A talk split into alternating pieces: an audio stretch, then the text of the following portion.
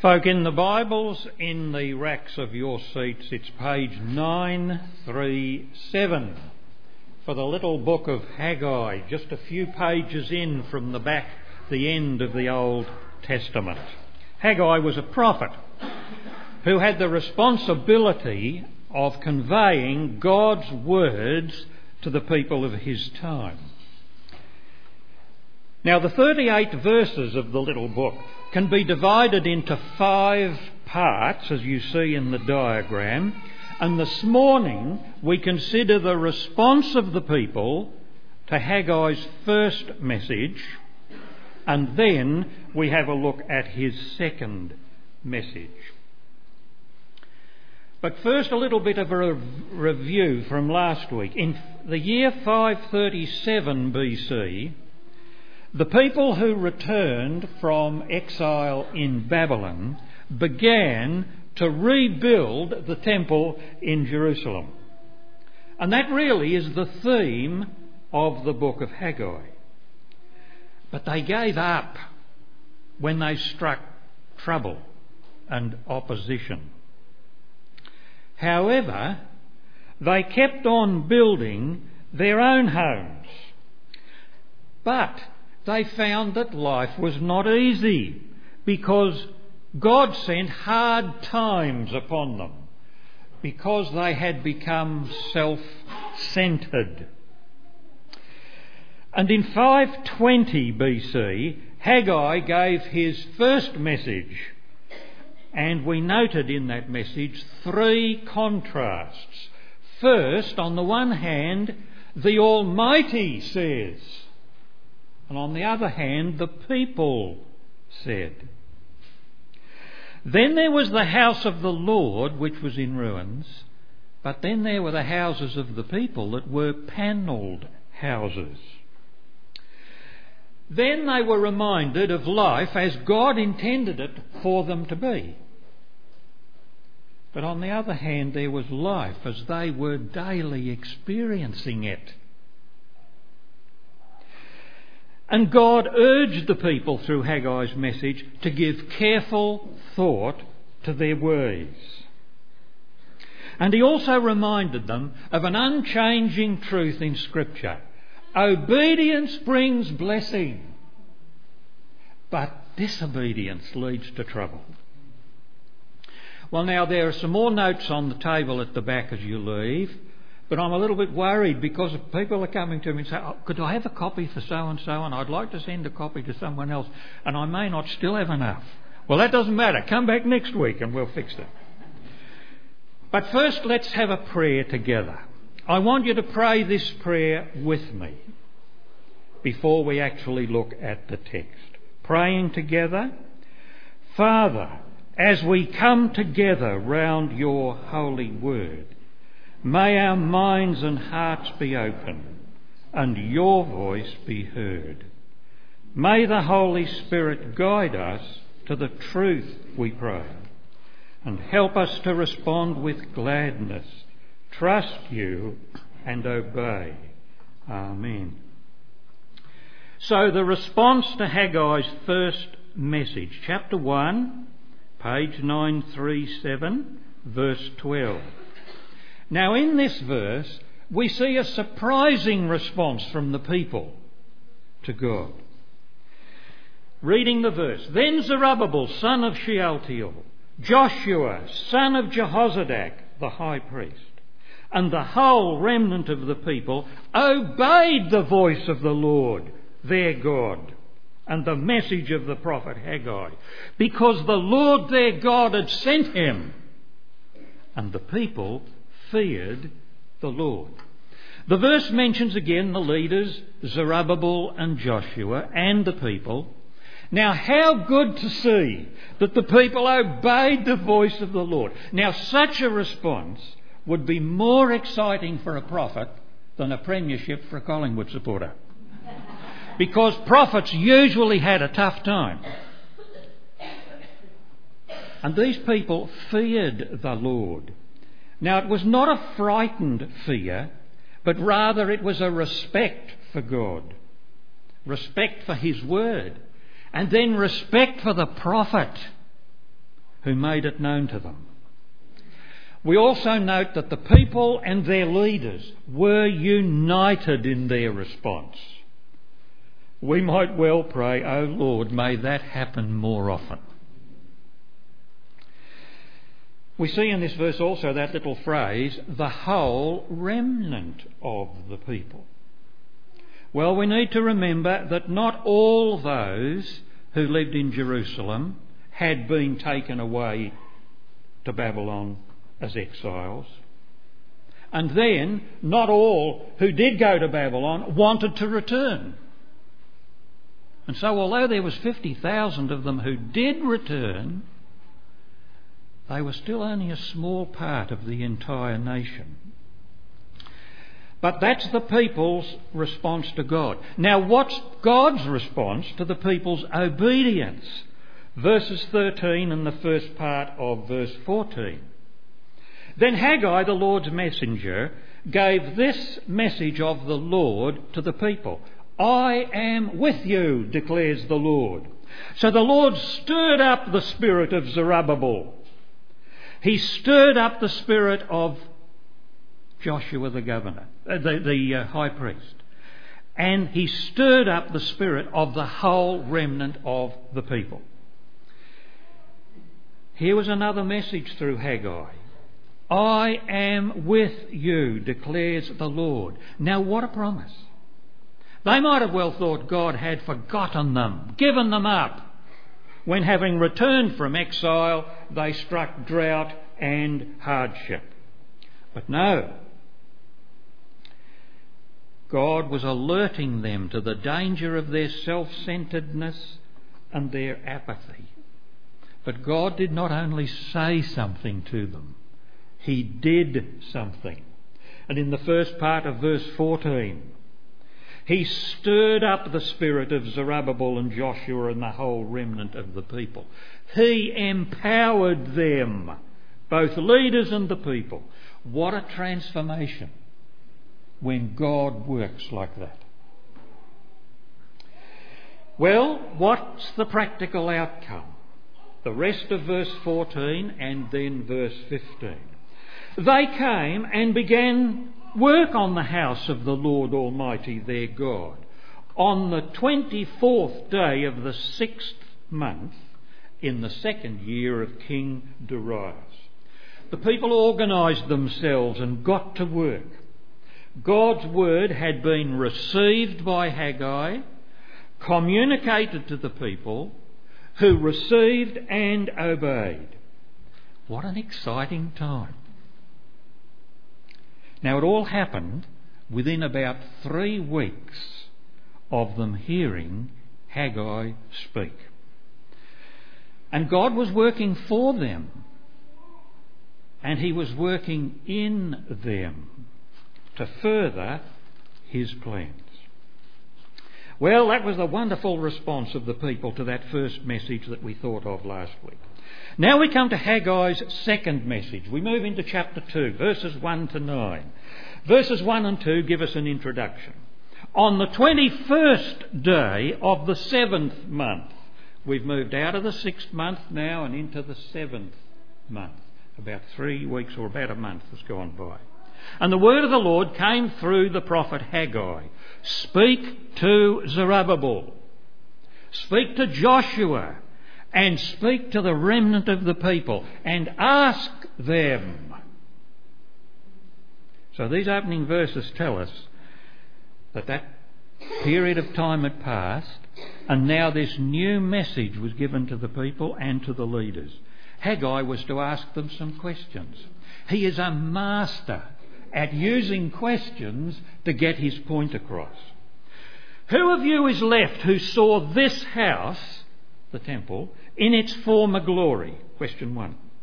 How does it look to you now? Question two.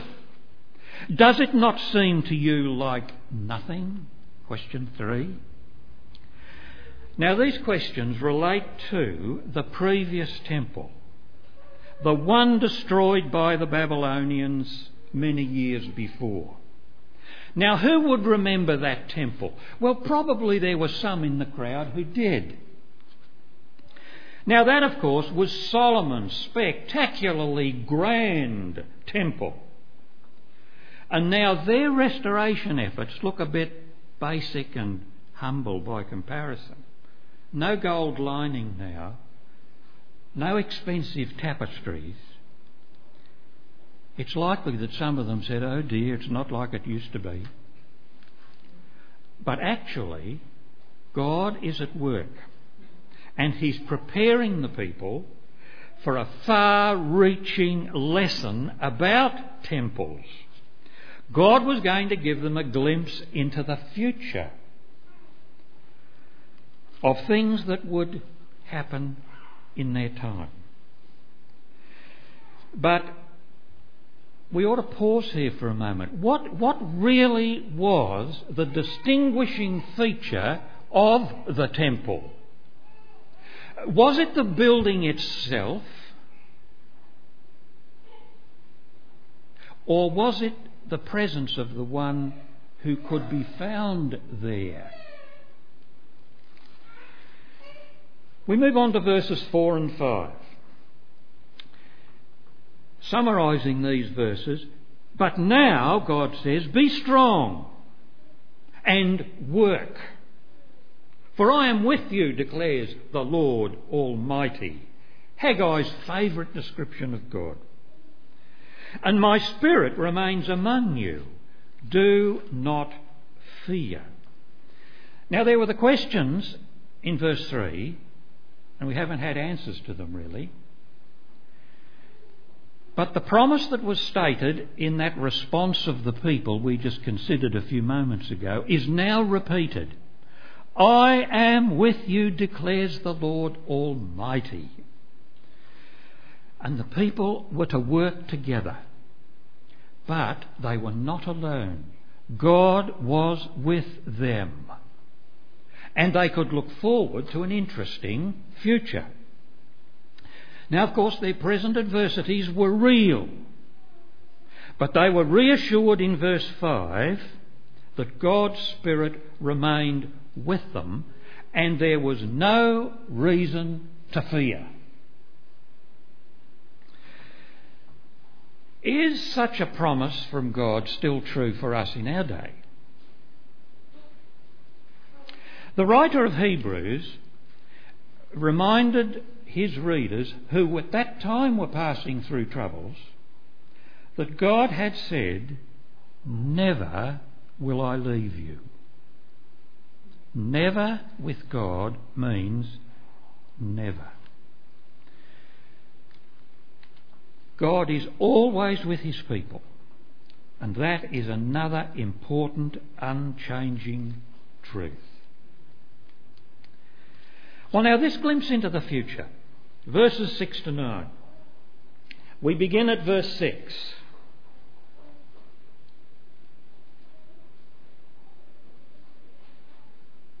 How's it going, Steve? Here it comes. This is what the Lord Almighty says In a little while, I will once more shake the heavens and the earth, the sea, and the dry land. Now, some of these people probably scratched their heads and thought once more, um, when, when was it that God did these sort of things before? Well, they could recall the deliverance from Egypt, when a number of strange things happened in the natural world. And then there were the crumbling walls of Jericho, when their ancestors entered the promised land. God told them here that He would work again in ways like that. And then we see it's in a little while, but of course in life we've learned that God's little while is not always the same as ours. And we move to verse 7.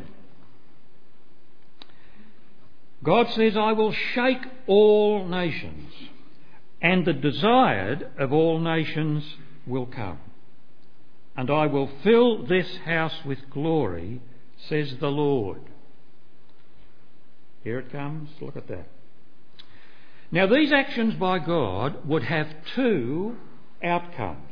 Number one, the desired of all nations would come. And secondly, the temple would be filled with glory. Now, what does this mean? There are some commentators who say that verses 6 and 7 point to activities of the promised Messiah, promised by numbers of the prophets. Others suggest that what all nations desire is peace and prosperity. And actually, they're spoken of in verses 8 and 9. But I think probably it means both. Because when the promised Messiah, Jesus, came, he brought peace with God. And he gives us riches beyond what money can buy. Now, we actually notice a change in this message. Message one was about looking back and remembering. But now God is giving them a glimpse into the future. Look forward to things that are still to happen. So we'll take a little closer look at this. We might recall that there are references to upheaval by other prophets in the Old Testament. For example, in Isaiah, when considering the future of Babylon in his chapter 13, God said through Isaiah, I will make the heavens tremble, and the earth will shake from its place at the wrath of the Lord Almighty. Then in Ezekiel 38, another judgment prophecy. The sovereign Lord said, In my zeal and fiery wrath, I declare that at that time there shall be a great earthquake in the land of Israel. Thirdly, when writing of judging of the nations, the, poet, the prophet Joel records God as saying, The sun and moon will be darkened, stars will no longer shine. The Lord will roar from Zion and thunder from Jerusalem. The earth and the sky will tremble. We read a little bit from Psalm 46 before. Same sort of thing is talked about there. Now, of course, the promised Messiah did come. But how does this link up with thoughts about the temple? Actually, we have here a developing revelation about God's presence with his people. God's presence among those in the Old Testament times was closely identified with a structure. First it was the tabernacle, then the temple which Solomon built in Jerusalem, and which the people were then restoring. Now, the temple was where God was present with his people. But then in due time, Jesus did come. And on one occasion, he actually spoke of his body as being the temple, talking with the Jews in the temple courts in Jerusalem. He said, Destroy this temple. They thought he meant that one. But he said, I will raise it again in three days. And then John reminds us the temple he had spoken of was his body, not that one. God was now present among his people, not in a building, but in actual bodily form by the presence of Jesus among them. Then later in his ministry, Jesus told the disciples that the Holy Spirit would come and he would live in them. And after the Spirit came, Paul wrote to immature Christians at Corinth and said, Do you not know that your body is a temple of the Holy Spirit who is in you?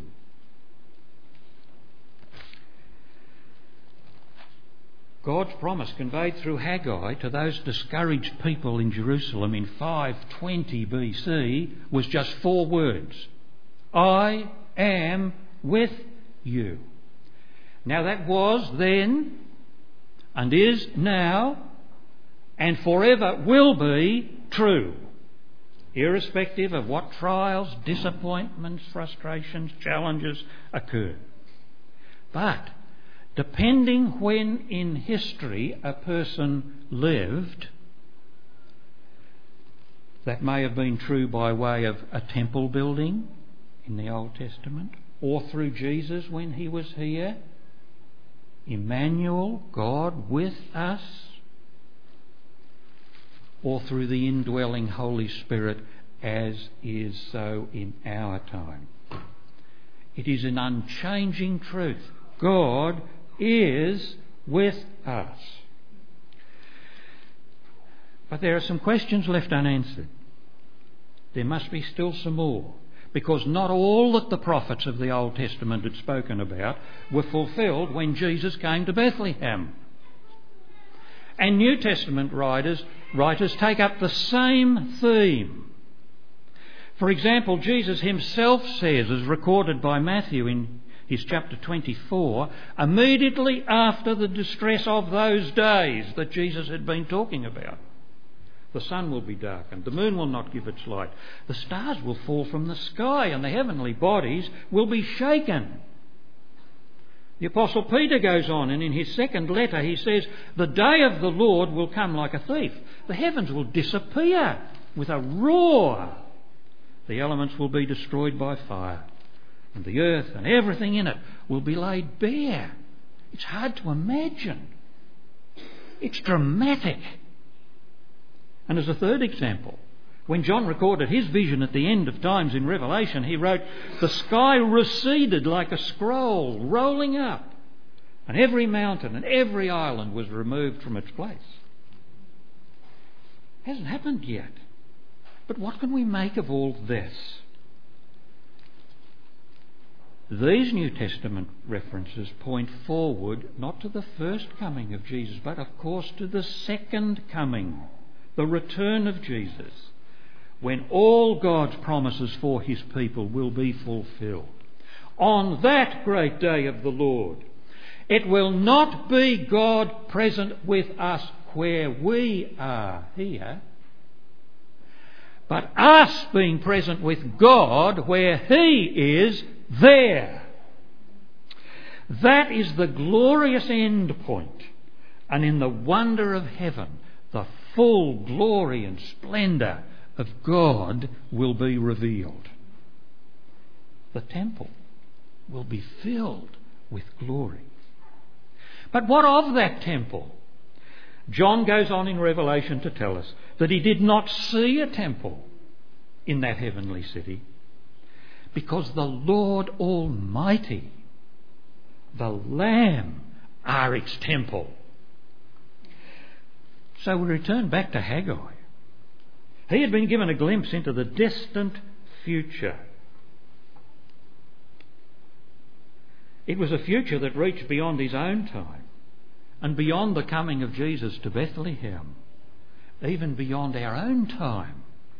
It reached to the very end of human history. Just a glimpse, not much detail. And first, God was present in the Old Testament with his people in the temple. When Jesus came, God was physically present among his people. And following Pentecost,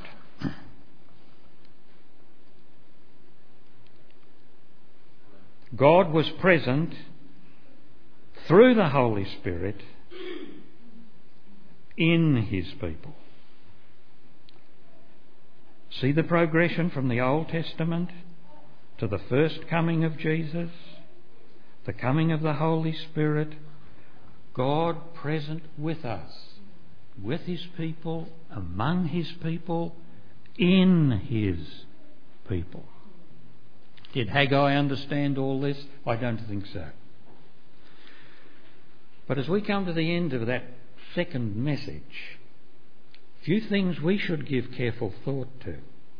What might rebuilding the temple mean to us in our day, given Paul's words that our bodies are the temple of the Holy Spirit? It's not now working on a physical building that ensures God is with us. We can look at Paul's words written to the Christians at Colossae. And he said to them, Keep on living in Jesus as Lord. Have your roots in Him. Build yourselves up in Him and grow strong in what you believe. He is my all in all, we sang earlier. Now, this is the answer to self centeredness and apathy. What a message Haggai was given for the people. What a message Haggai was given for us. We are to build ourselves up in Him. Important for us at the beginning of another year to give careful thought to some of these important fundamentals of our faith. Now, God's story will be completed when He shakes the whole creation and the desired of all nations comes. But will we be ready for Him? Jesus said, Be alert. You do not know when that time will come. So, recalling Haggai's challenge from the first message, we should give careful thought to our ways in the light of what God has told us. Well, now, this has been a fairly demanding session, a lot in those few verses for us. And please see me afterwards if there are any points that are still not clear from that passage. Now, next week, we go on to the rest of chapter 2, and that finishes the little book. And there are study notes on the little table at the back there for both study 1 and study 2. And if we run out, please tell me and I'll provide some more. But now let's bow in prayer. Let us pray. Father, we thank you for the unchanging truths of your word. When we trust and obey, there are blessings. And through all the changing scenes of life, you are with us. And we thank you for the evidences in history that you are at work in the world there is a plan for this world and its people. We are thankful that we live in this age of grace when your Spirit lives within all those who accept what you have done for them through Jesus. We thank you for hope and the prospect that we shall dwell in the house of the Lord forever. Help us to give careful thought to what we have heard today. And may the grace of the Lord Jesus, our coming King, and the love of God, our Heavenly Father, and the ever present fellowship of the Holy Spirit be with us now and each day until that great day comes. Amen.